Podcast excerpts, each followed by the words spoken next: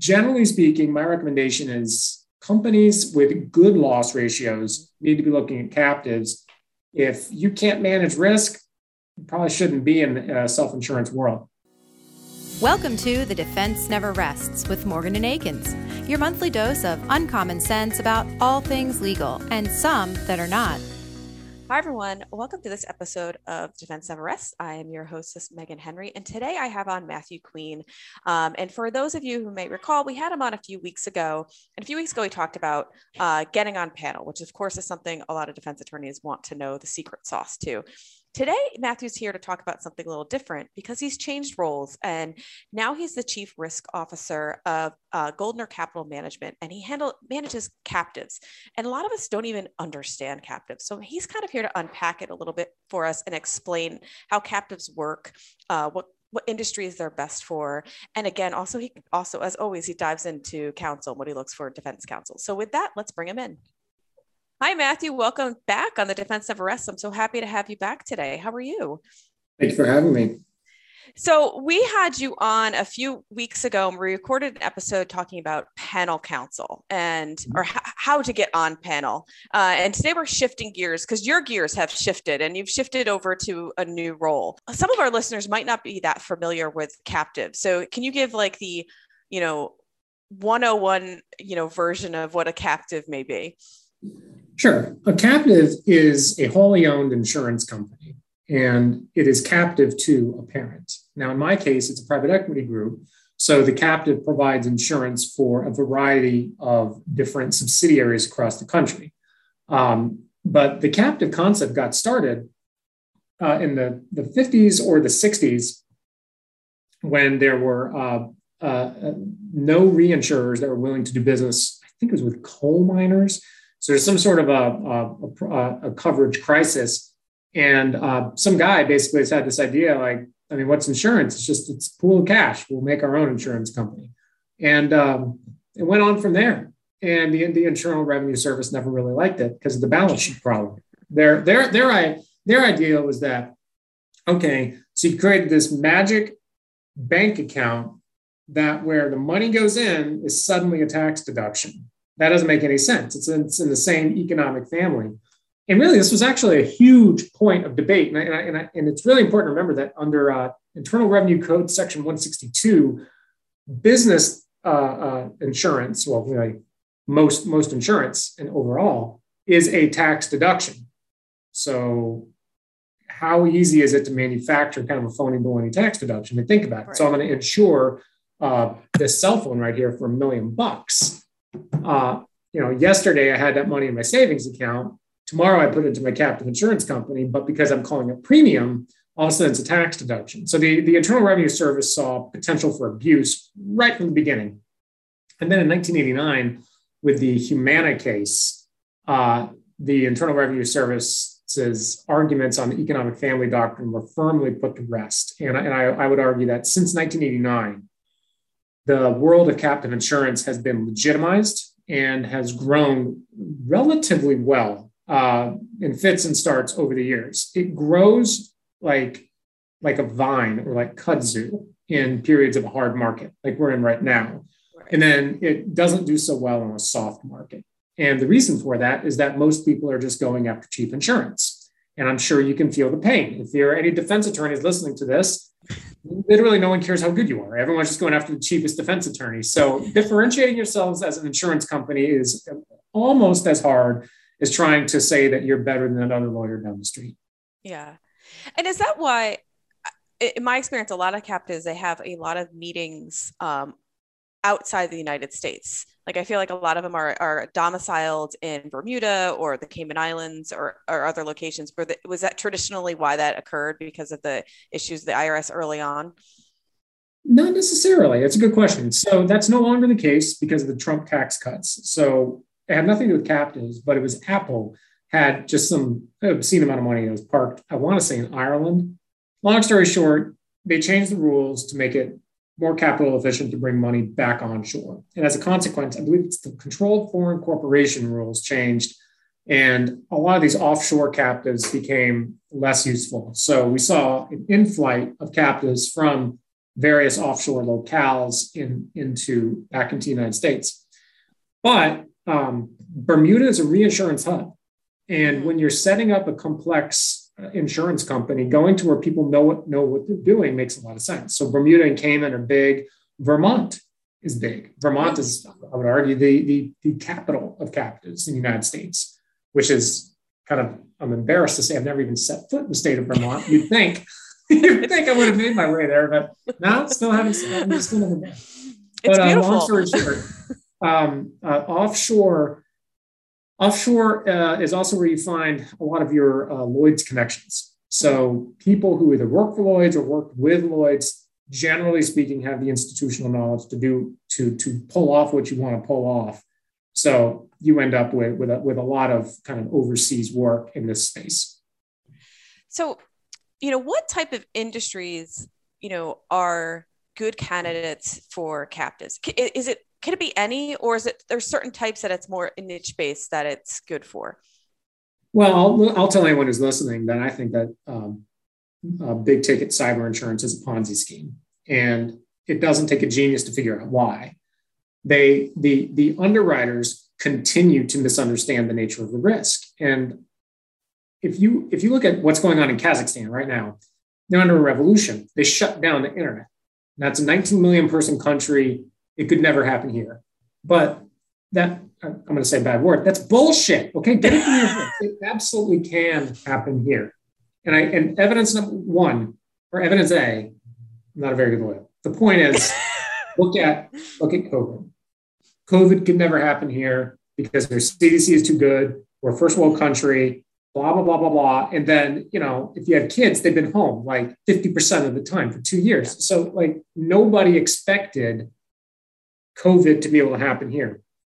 And because of these non-state actors that are, that are being leveraged by the great powers in lieu of kinetic action, you're going to start to see uh, mass scale cyber events become the norm, which means that when you go to your cyber policies, you see that big exclusion on there for war exclusions, it, it, it, it doesn't exist. Mm-hmm. And this is not academic. When Russia, I think Russia shut down like a airliner over Malaysia or something a couple of years ago and all the political risk uh, insurers sat there and said, oh, it's not covered. It's not covered because Russia said they didn't do it. I mean, that was it. That was the end of the discussion.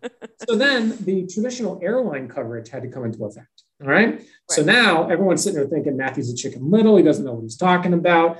If China or the DPRK shut down the internet in New York, you know, obviously cyber insurance wouldn't come into effect because that's a that's a that's that's an act of war. But if it's through the Foot Clan or you know some Al Qaeda clone that just happens to be the you know the the I the, I get the the internet address comes out of Singapore or something. You know, DPRK is not going to take responsibility for it. China's not going to take responsibility for it. It's this it's this autonomous terrorist organization that could very well actually be, be, be in Beijing. So then the cyber insurance carriers are on the hook. But now think about what I just told you. If network interruption is a part of your basic cyber policy and 15 or 20% of your insureds declare uh, a business interruption claim at the same time. Right. And that's occurring at AIG and Beazley and CNA and Liberty. And I, I mean, holy smokes. Mm-hmm. The, the, the reinsurers will run out of liquidity. This is, this is not an insurable interest and, and, and, and, and I'm so confident in this because it's a mean, just look at the fraud triangle. You get the means, the motive, and the opportunity. Does a state actor have the means, like the resources, to be able to pull something off, like shutting down Bank of America for a day, shutting down ADP for a couple of weeks, shutting down the internet? Yeah, I, I think they do. And right. do they have the, the intel somewhere in Russia or China? Yeah, of course, you know that. So do they have the opportunity?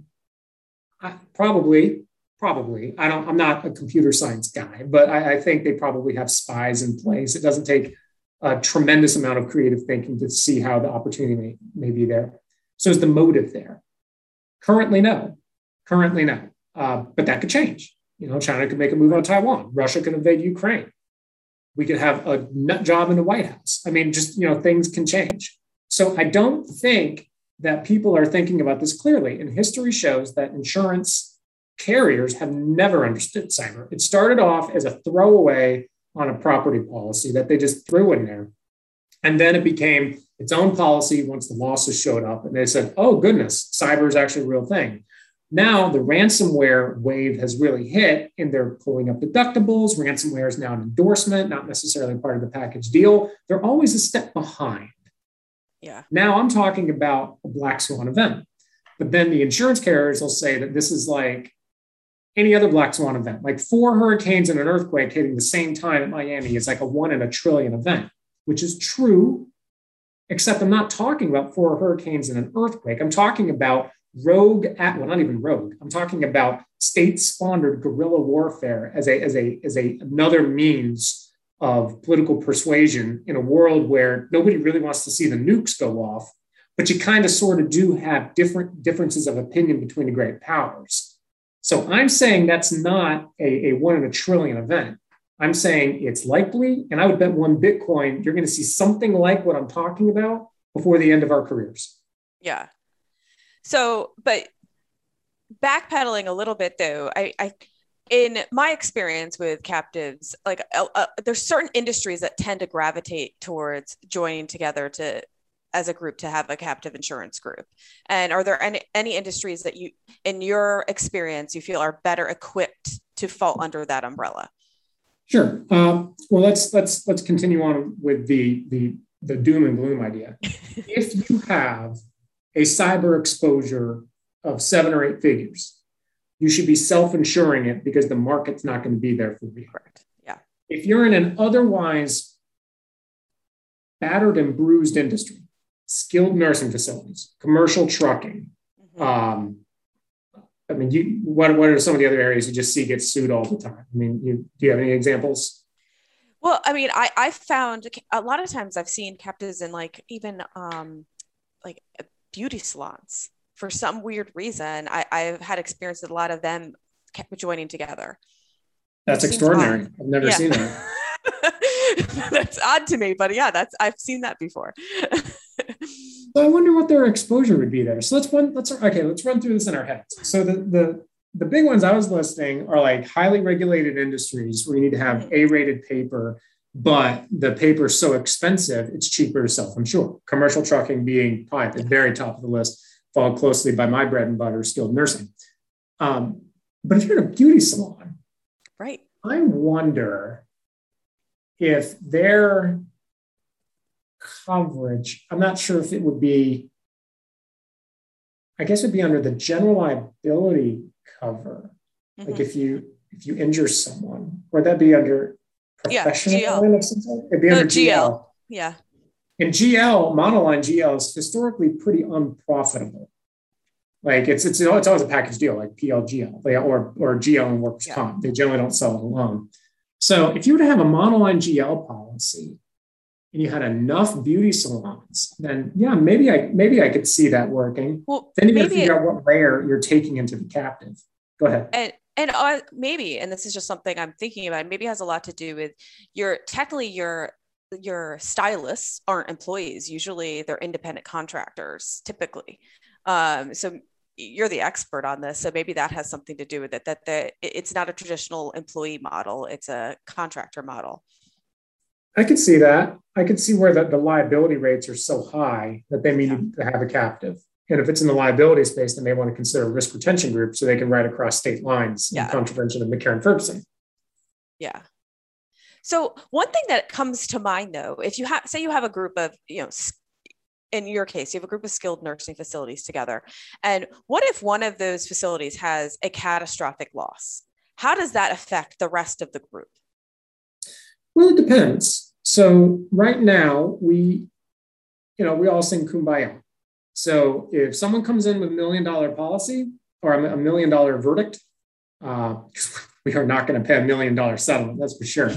But if you come in with a million dollar verdict, um, it's coming out of the kitty, you know? Mm-hmm. So I got to talk about whether or not we're still uh, properly collateralized after that. Um, but in a larger group, so let's just let's let's go back over to my good friends, the PEO crowd. Have you ever heard of a PEO?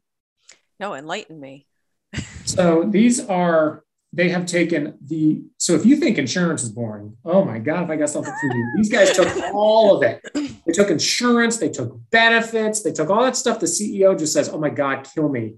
And they put it into one provider. And then these providers go around and just and just provide benefits and insurance coverage for just a ton of organizations. So I believe they're called a professional employer organization. Um, right. So anyway, the PEO can end up having participants in it that range from an underground mining company to a law firm. So the workers' comp exposure is materially different. If you're a workers' comp carrier, how do you how do you price the proper risk for a group like that? It's impossible. Yeah. So you need to have a lot of money before the underwriters are going to do the manual underwriting on an account like that. And most people, you know, even a big company is only going to have, you know, 100,000, quarter million dollars of workers' comp premium. So what the PEOs did was they banded together and they created a group captive. And then what they did was they layered the sucker up real well. So they basically, like, fundamentally took a big deductible, half a million dollar deductible, and then financed the half million in a captive. But then, the, like specifically, what they did was the first hundred thousand was almost like a self-insured retention. Yeah. Ran through their captives, like it was financed by the captive, so they got that tax deduction on the front end for financing it. And then the next 400 excess of the of, of the 100 was shared according to what's called an incurred retrospective rating plan. And then a 500 excess of 500, well, really the infinity excess of 500 was with a carrier. Let's just pretend it's travelers. Doesn't matter who it's with.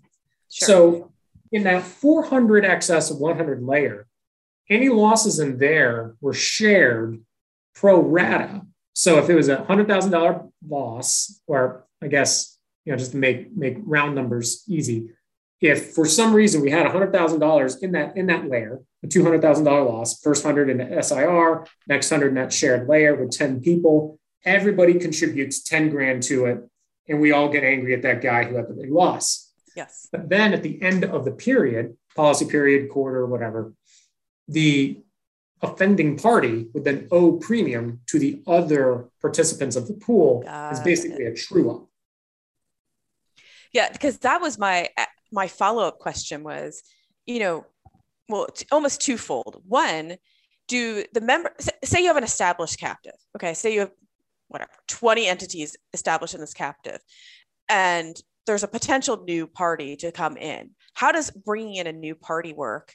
And secondly can you say someone has asked they keep getting these loss their loss ratios are so high and they they're just break they're draining out the captive. Can you then push that that entity out? Yeah. So it depends on the type of captive you have. There's risk retention groups there's group captives single parent captives so if we're in some sort of a group, either an RRG or a what we call an actual group captive, then yeah, you can bring people in. This is much easier to do in RRG land, but let's start with group captives because I think your M&A crowd will understand it. You got A shares and B shares. And if you're in the founders club, you're probably going to be A shares and they're going to be hard to kick out. So make sure you choose your business partners wisely. But as you grow, if someone's only bringing, you know, a couple of bucks of premium, but they have good loss ratios, you may want to offer them non-voting B shares. And if their loss ratio exceeds X for a policy period or two, kick them out. Simple as that. Um, but if you know somebody with A shares who has every right to be there starts burning it up, and you don't have some sort of provision to either buy them out or have them exit gracefully on the front end, yeah, they can burn up the whole program, or you could lose your your your capital part, which would be yeah like Travelers or Liberty, whoever's helping you out with um, with the whole plan. So, generally speaking, my recommendation is companies with good loss ratios need to be looking at captives. If you can't manage risk, you probably shouldn't be in a self insurance world. Yeah. And for for you, like, how does your vetting process go? Because I mean, you're I mean, you're at the, at the brink of this. You're starting this, and so you I mean, you have you have entities part of your your group. And so how do you how do you go about vetting who's who's in who's in and who's out? So i mean the answer for me is easy. Uh, they hired me to do a self-insurance program. So you know i'm not going to non-renew anyone. Everyone's everyone's in. We own them all. Um, if i'm looking at a, somebody coming to me asking for insurance from me, I am allowed to offer insurance. Uh, uh, captive law allows me to do that. And because I'm a captive, it's oftentimes much, much cheaper because we're regulated much lightly, much more lightly by comparison to our admitted, admitted carrier partners. Raising the real question, why doesn't everyone use a captive? Mm-hmm. Well, number one, the you know the admitted carriers have A-rated paper. AM best rated paper typically doesn't burn up. Some RRGs have, some captives have. So there's there's a brand problem that we have going against us. Uh, and there's also capacity problems. You know, I can only offer so much because you know there's a, there's a, there's a solvency ratio. So if I've got a million bucks in the bank and they're judging me on a let's just say a five to one uh, premium to surplus ratio, I can only write up to five million bucks in gross written premium. So if you come to me with a fifty million dollar opportunity, I'm probably going to refer you out to one of my best friends just because I can't touch that. Yeah. So there's reasons to have different types of carriers. Um, in terms of pricing out the risk, the industry standard is to look at your loss runs, and that's useful. I think that it's better to try to understand the industry, and that's really where where we can can outpace a lot of our competition. I've looked at how admitted carriers look at things like skilled nursing facilities, and the, the majority are, are just monkeys. They, they do not understand the nature of the risk. They don't know what questions to ask they they all copy each other. They all kind of sort of underwrite in the same way. And it's because literally the same employees move from company to company. It's all a big club. Mm-hmm. and you end up with a lot of people saying well I, don't know, we do it that way because cna does it. Well i mean we're doing it that way because aig does it. Aig and cna have the, literally the exact same vps removed by like three or four years from each other. So there's there's there's not a lot of true innovation in in loss picking, at least at the admitted carrier level. The reason that the admitted carriers do so well is because they have a billion dollars. So if you've got the ability to, to ride out the, the hard market or a soft market and you know, make a little bit less money uh, for some period of time, that's that's a strategic advantage. It's just as good as having a moat. So where I need, so in order for me to survive, if I bring on third party risk, I have to start looking at other areas. And I have to be a little dodgy on this because I, I I can't tell you what my secret sauce is. We are actively working on yeah. some interesting um, underwriting algorithms. But if I were to go to something like, let's just say commercial trucking, mm-hmm. where I'm absolutely not doing anything, first thing I would do is I would go directly to the government. Okay, what data you got? And let me just start looking at it. Then you want to start correlating that. Okay, so like, what are the non intuitive leading indicators of risk? So find out, you know, you got to get some loss runs so you can see what losses look like and then start reverse engineering. Okay, so how long were they driving? How many, uh, what kind of stuff were they driving? What state were they in? What time of the day was it? And just start trying to find, was it sunny? Was, was it, was it, uh, you know, was the sun uh, reflecting off of the, the asphalt and creating like, like a difficult situation to see? Like you can start to train that out in the data. And when you see those kinds of um, signals in the noise, that's what you want to price into your underwriting algorithm. Okay. So this is this is a little more complex than the way carriers do. Carriers will sit there and say, I need to see five years of loss runs. I want to look at your managers. Tell me how long you've been running the facility. Can you give me your experience? And then on industry by industry basis, they may ask a few other questions that are germane to the industry. But really developing like a bespoke, like loss rating method, most admitted carriers won't do that. They just don't have the time. So why I mean, why is skilled nursing such a it, like a, it why is it such a great fit for that space for this space? Uh, I mean, most most of the operators aren't able to manage the risk very well. I mean, the the the plaintiff's bar does a does have a good point here. You know, they they aren't winning all these cases. They're not getting these big settlements for nothing you know, when someone comes in and, you know, they die of a pressure ulcer six weeks later, I mean, come on, man. I mean, like you kind of did that. So um, more often than not, there's mitigating factors, but I mean, you know, I mean, I mean, you know, anyone in this spot, anyone listening to this who's litigates skilled nursing, you've seen the black hole nursing homes of death. There are thousands of them, thousands across the country. Um, then you got, you know, market forces. Uh, for whatever reason, the plaintiff's bar just has decided they're going after them too. Well, it's not for whatever reason. you've got the government involved mandating one mil, three mil limits. So when you got the big limits, plus you got a lot of operators who aren't very good, and it's not particularly sympathetic to a jury. I mean, let's face it, it's it's one step south of a hospital, and those those are hard enough to defend. Like it kind of adds up. Um, so you really have to be on your game to run these things well, and then you really have to be on top of claims to be able to defend them. I mean, I feel as though too there's just such a big emotion factor involved when if someone were to get hurt or pass pass away in a skilled nursing facility, that the family has so much emotion that I feel like it's just ripe for lawsuits. You know, because the family likes to look for comfort or reasons why this could have happened to their loved one too. So I just feel that there's just a it's like a minefield of risk.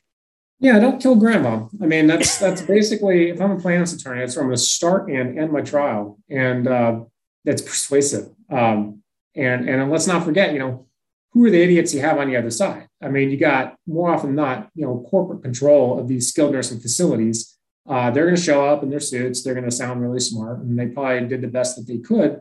But it doesn't really take a lot for the plaintiffs to be able to draw out, like, hey, you know you're you're chronically understaffed and you're, you're making all this money hand over fist. And then it's really i mean it's difficult for the defense to be able to draw out no look i'm not making money hand over fist. When i do all these things for them i'm actually actually this is actually a loss leader. I'm, I'm actually losing money on, on these therapies. And, and and then the reason that we did this over here was because of this other factor. I mean it gets technical. And unless you are damn good at putting together a story uh, you can lose the jury pretty quick yeah, and I, I, even at, at this present moment uh, over the last I think two years, I think they've also gotten just a really bad rap. I mean, remember at the beginning of COVID, it was you know the, those the, the COVID was rampant through these facilities, and I think that that I think a lot of plaintiffs' attorneys latched on onto that as well. Yeah, so the COVID thing, I'm actually pretty bullish on. Uh, if you want to sue me for COVID, bring it on. I mean. Well, I might agree. Seriously, I mean, where's the proximate cause? Yeah. Where's the proximate cause? I mean, come on, duty breach causation damages. So, like, how are you going to how are you going to prove by, I guess, the preponderance of the evidence that they necessarily got COVID from one of my one of my employees versus literally anywhere else in the universe? So, I'm I'm fine with those cases. Uh, we haven't seen I have not seen a single COVID related claim. So we are scared to death of COVID but it has nothing to do with sleazy plaintiffs attorneys. It has everything to do with just the, the, the human point of God. I mean, if these people, it spreads. In fact, it spreads like super duper fast. So I, I am I am currently and like struggling to get uh, a couple facilities to sit down with me and talk about some things I think are important with fall risk mitigation. Okay. Sure. One of the reasons they keep blowing me off was because they had an outbreak of COVID and I was like, okay, how many people have it? Like overnight, they do testing all the time. Yeah. So overnight, 15 people got it out of nowhere. and we test our employees every day, and we do mm-hmm. testing of the residents frequently. Um, I won't say every day because they just can't do it every yeah. day, but it's a lot. So all of a sudden, 15. Yeah. And you know what it was by the end of the third day? 30. Yeah, of course. That's how it works. You know? and, and like we're quarantining people. We got every employee wears a mask like in nice masks too. I mean, like, and even still, you see it just rapidly spread. Now, this is the Omicron version, which is like, yeah, I honestly, I honestly, God believe it's more contagious than even the CDC realizes. I mean, it's just, it's it's uncontrollable. Good thing nobody's dying, but uh, that was not the case with Alpha. When COVID came through the first time, yeah, it, it killed a lot of people. Yeah. And there was nothing we could do to stop it. What, what we literally had to do was put up like uh, not like, I mean, it was a, it was a physical barrier, it was plastic sheets. We had COVID wings. And, and you know, the plaintiffs' attorneys are probably jumping up and down saying, uh, we're about to make a lot of money because when we're spending time doing that, mm-hmm. we're not monitoring other things. So as a consequence, when COVID rolls through, I see an increase in incidents and slips and falls and claims and injuries. And it's just sucks. Yeah. Like very difficult to be able to manage a skilled nursing facility when you got COVID running through there like a like a grim reaper. Yeah, and you know that's such a good point. I'm glad you bring that up though, because I think that's something a lot of people don't realize. Like when you you have to, I mean, rightfully so, have to focus attention over here on COVID. You know, it does draw that, and I, I hesitate in saying it this way, but it, it you have to shift your attention, and you don't want to shift your attention, but you you're forced to You know, you can't be looking in every direction all of the time. Yeah, we've we've got we've got staffing shortages across the industry. Yeah. Oh yeah. And that's and that's another area where the plaintiffs bar, you know, they, they've been nailing us on the profits over patients arguments, but honestly, that that's going to ring a little hollow now. I mean, it, it's their number one weapon against us. Yeah, profits over patients. You make all this money, which is not exactly true. The margins are thin to, to upside down, but on a cash flow basis, there's no question about it. Healthcare has a lot of money going through the system. Sure. So obviously, we're just a bunch of evil capitalists. but, but the problem with that argument is that Medicaid reimbursement, and Medicaid is a significant chunk of the mm-hmm. money that comes for skilled nursing. Medicaid sucks. Like it's bad. And not only is it bad, it's also behind. Now, I, I got to be honest, I don't even know if we got paid for July yet in the state of Texas. I mean, like it's that far behind and it doesn't cover everything. In other words, it doesn't cover 100 cents on the dollar of the cost to treat. So we make up our money on Medicare and then private pay, and you just hope, hope for the best if you have too large of a Medicaid population. As a result, when you start hiring CNAs, it is very difficult to be able to pay 25, 30 bucks an hour, which is what we would like to do. It ends yeah. up being that more often than not, especially in rural areas where, again, rural area, what do you have? Medicaid. So when you have Medicaid as your primary payer in a facility and you're in a rural area, uh, you end up with people who uh, they just don't want to show up. Mm-hmm. It's a tough, tough, tough job. Okay, CNA is, is is the front lines grunt worker in these facilities, and they get slapped, they get kicked, they literally have to clean up human effluence. It's not a pretty gig, and you can do that for 17 bucks an hour like I don't know what the industry average is. I think the industry average is lower than that. The industry yeah. average is probably like 15 bucks an hour. So now let's pretend you're in Virginia. So you can take can take this job with a skilled nursing facility where you're going to get literally punched by the end of the year by a, a patient with dementia, or you can work for the government where they'll pay you probably the same amount of money, but with government benefits. So it ends up being a situation where keeping these places staffed yeah. it is extraordinarily hard because the money isn't there and the competition is extreme. So we're working on that, both you know within our own facilities, but industry wide, we're, we're also working on that. But it's always going to remain um, a problem.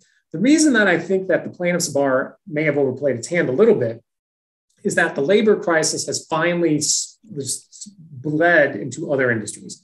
So now, like, it's going to be really hard to walk into court and say profits over patients because you're understaffed. Meanwhile, like the local McDonald's can't get staffed up, and neither can your local restaurant or the local Walmart. So, you know, don't tell me it's profits over patients when, like, literally, this is the first time, at least in my waking life, employees seem to be in charge and they don't necessarily want to work in all these places. So, the, the profits over patients argument may be diminishing a little, but that doesn't necessarily mean that we're no longer going to be right in the square of the bullseye. I, I still think that there's enough incidents overall to to keep the plaintiff's bar fat and happy for some period of time. Yeah, and I mean that is a good point to compare it to you know the other industries that are having such. I mean, there's staffing shortages everywhere. Um, and that's a whole other discussion to dive into why that that is actually happening. But I mean, it, it, it's true though, and it, and it's hard. It's probably very difficult to to draw people in for that job, for that CNA job, the one that you need so badly, because it's not a glamorous job and it's a hard job. It's not like you're, you're exhausted at the end of the day and you've had to deal with so much crap in literally during that day. Yeah. Yeah. Uh, but honestly, I feel like the, the, the defense bar, you know, there's, there's a gold mine that the defense attorneys are sitting on top of that, that nobody seems to be interested in but when you look at someone like me, my fundamental flaw is I lack the data to be able to tell you with a, with a good degree of objectivity what a claim is worth. I can tell you basically what I think it's worth because you know we all take special damages multiplied by your favorite multiplier depending on the state. And then if you settle for less than that, you know you pat yourself on the back and call yourself a winner. But you know when you saw Hippo in its most recent, it's an insurtech company in its most recent filing, they talked about one of their strategic disadvantages by comparison to their competition in admitted carrier land, lack of data because they're new. So when I'm looking around at the sources of data out there, whether it be LexisNexis or Pacer or, or whatever, Nobody has better data on losses than defense firms because you have a moat.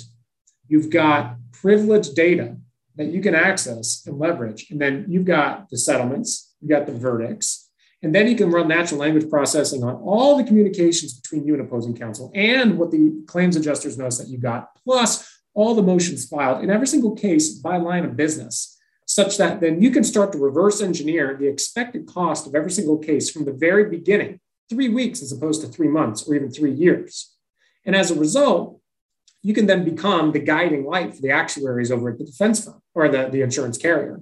So the defense firm can become more like a consultant by leveraging its data, its irreplaceable data that the insurance carriers lack. And I've not seen a tremendous amount of, of interest in this from literally any attorneys, but it's it's it's not hard to see where it goes. So let's pretend, for the sake of argument, that a couple of attorneys say, "Great, okay, then what?" So I've got I've got this. I can forecast claims a little bit better. What's that worth to the carrier?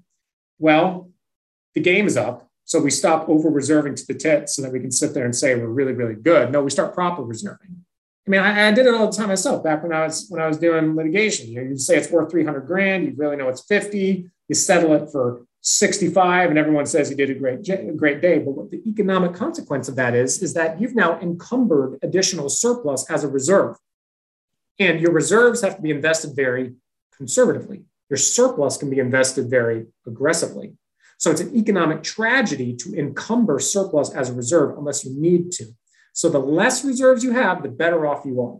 So if the defense firm has perfect data or better data than the carrier, saying that this is going to be worth X every single time, that little bit of money ball right there on the aggregate is going to be worth billions of dollars to a large enough carrier.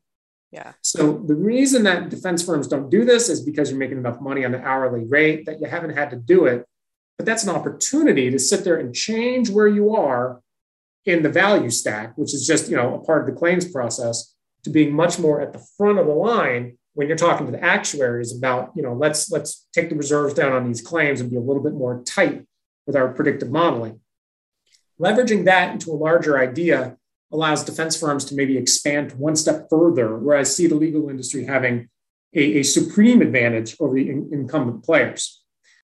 I think that the the challenge is, I think a lot a lot of attorneys in litigation aren't necessarily as data point driven as insurance is and and not that they shouldn't be but i just think as just a general idea like i just think they're not as data like data point driven.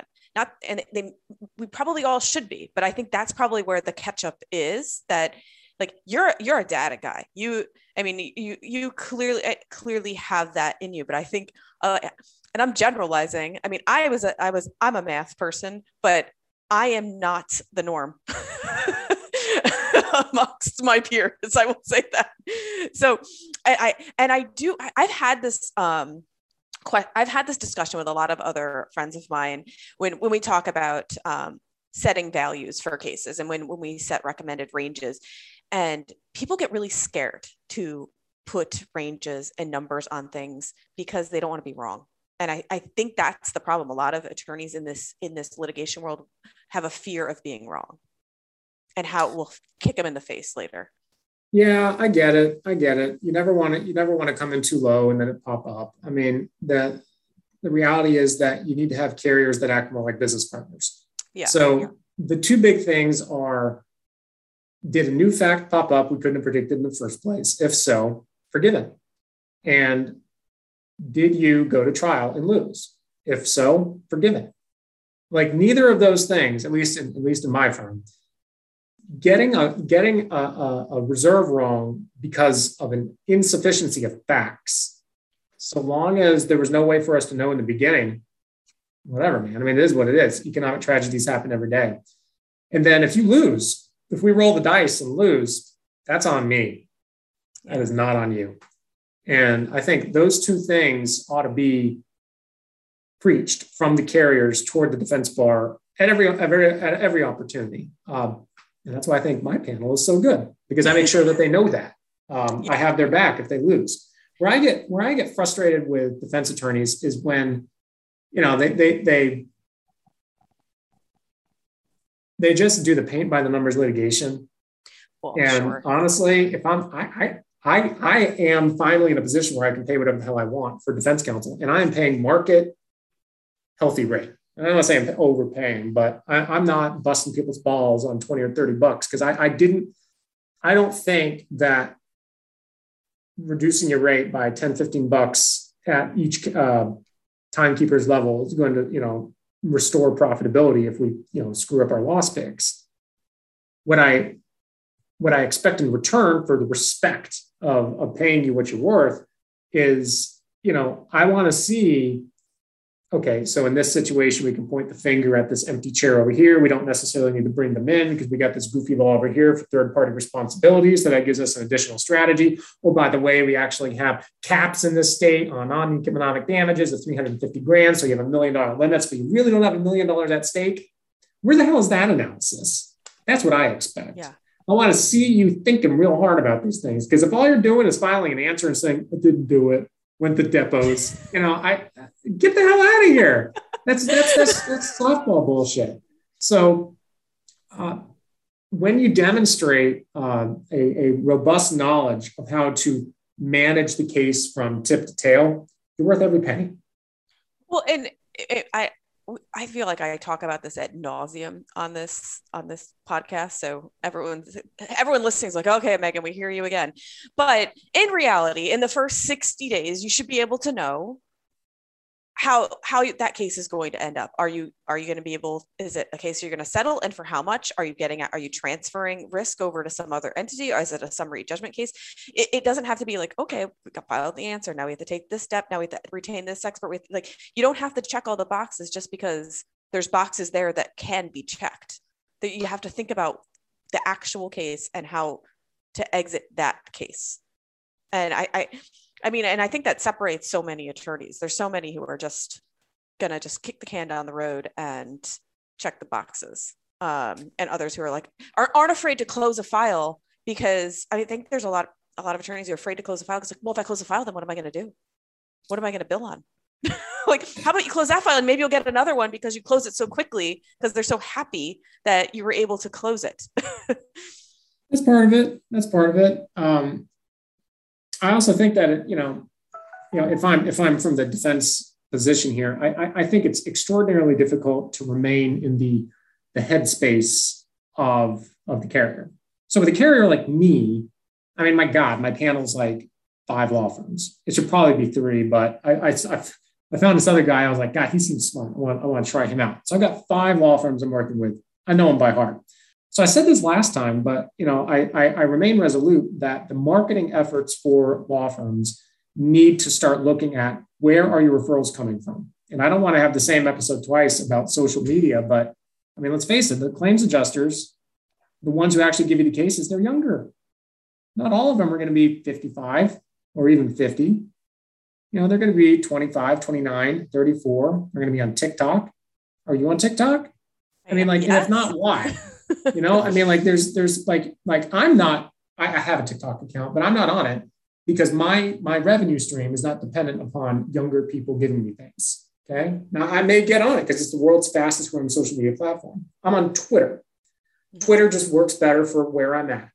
But if I need claims from from people who are going to be jumping firms relatively frequently, having that personal relationship through Instagram, through Twitter, through TikTok finding them, following them around, and being authentic, you know, like shit posting memes with them. I mean, like you have to be somewhat irreverent, or let me let me reframe that. Your tone and tenor needs to match where you're at. So in LinkedIn, we all act like we're professional. And then on Twitter, it's a little more loose. On Instagram, it's much looser than that. And I know for certain attorneys, that's going to be just antithetical. But if you're if you're an associate trying to get somewhere and you're not thinking this direction, uh, shame on you because all the old strategies are out the door. I have not met any of the attorneys on my panel, not once. And I probably won't meet some of them ever. And I'm fine with that. We do Zoom. We talk on the phone as frequently as I, I want to pay for, and and we and, and we and we coordinate like that.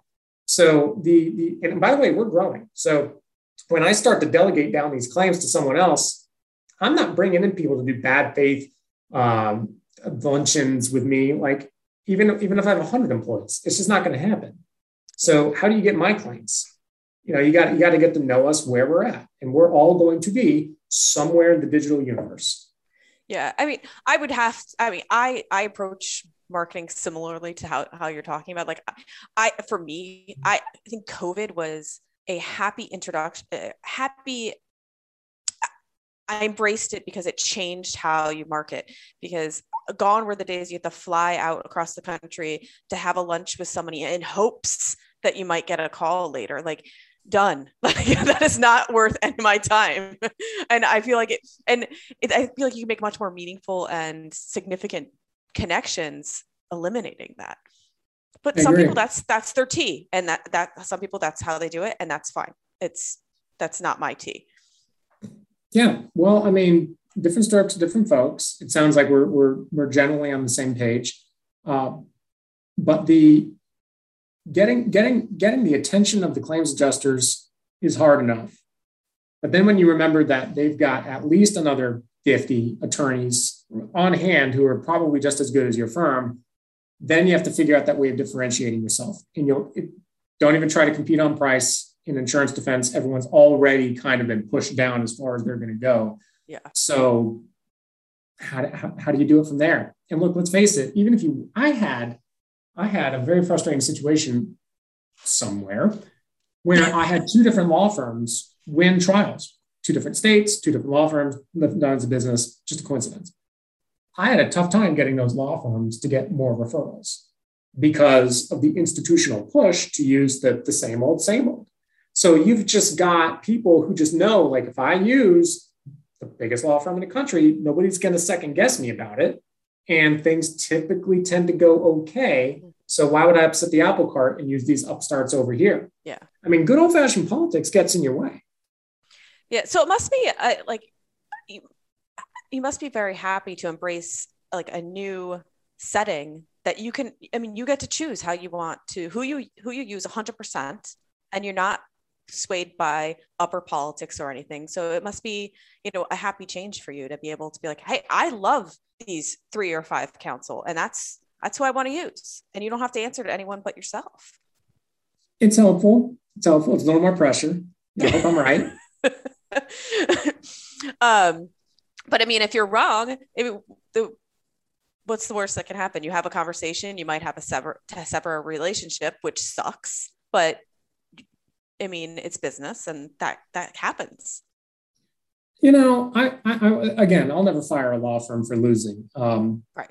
I will I will fire a law firm for substandard performance, um, not enough insight, getting outflanked to procedural things, or generally speaking, telling me that we just can't bring the heat on things.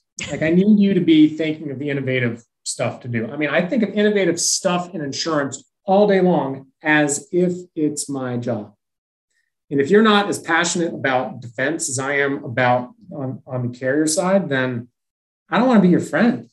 Like, I mean, I mean that seriously too. That's not even a joke. Like, I literally, like, I'm privileged enough now to be around people who like love to do what they do. Typically, the best in their profession do love what they're doing. So, why would I hang around an average attorney who's you know struggling to just open his eyes about you know civil procedure? I want to be with the person who's like got that trick. Like, you know, not everyone plays this game over here in St. Louis County. And we can actually remove it over there, but here's like the pluses and the minuses. And let's think about this. I got an email the other day from an attorney right off the bat. He has like eight different things we just need to think about. I'm sitting there thinking, like, great. That's that's, I mean, like, I know he charged me 0.3 or 5.5 for that. Fine, whatever. It gives me something to think about it brings me a little bit further into this into the case. No, by the way, if it screws up, now i have got a little bit more self like like ownership in this thing. Now the carrier actually is like thinking about it. Uh, that's the kind of attorney I like, uh, because now I know for sure it's not just the paint by the numbers litigation. Uh, and look, to thine own self be true. When I was in GL, I wasn't exactly inventing new ways of litigating claims. I mean, GL kind of goes in, in, in its fashion. So if you're in that space, if you're if you're litigating a lot of GL claims, then what what unique things do you bring? You can't just be aggressive in trial. I mean, everybody is. So what are you doing beforehand that's different from your competition? Yeah. Wouldn't it be great if someone were to come to you and be like, you know, I'm kind of meek at trial. I just kind of, I just kind of let it happen. Actually, I, I, in a way, that might be something you pay more attention to. Like, at least they're honest. yeah, yeah, it's a it's a hell of a marketing strategy. It's like the bank saying we don't have that much money. Buyer beware. well, Matthew, I know you have a hard hard stop, and I, I don't want to run over on on you, but um, I, I I truly appreciate you spending the time time with me again today and giving us, you know, a little one-on-one on captives. And, you know, and I just love talking to you because you're so passionate about insurance and, and, data that, you know, I love hearing your very candid um, input on, you know, what the defense could be doing differently and then what you look for. Because I think our listeners, you know, people, claims adjusters and attorneys really value what, what you have to say on the issues. I'm seriously considering putting together like a seminar on like how to sell to insurance carriers, just just so that poor associates can have some. Honestly, like I do have to go, but like that that probably was my number one complaint uh, back when I was in defense. Don't even plaintiffs, just like nobody sat down and said, "Here's how you sell." You know that that, that was always such such a, such a third tier consideration. They just they weren't they weren't trying to develop that that skill set. Um, and as a, and as a consequence, I I legitimately I know for a fact there's partners who just get promoted because they've been there for you know long enough, and they have no idea what to do. like, what a stupid model. All right, it is true. Going. Thank you so much for your time. All right, bye-bye. Bye.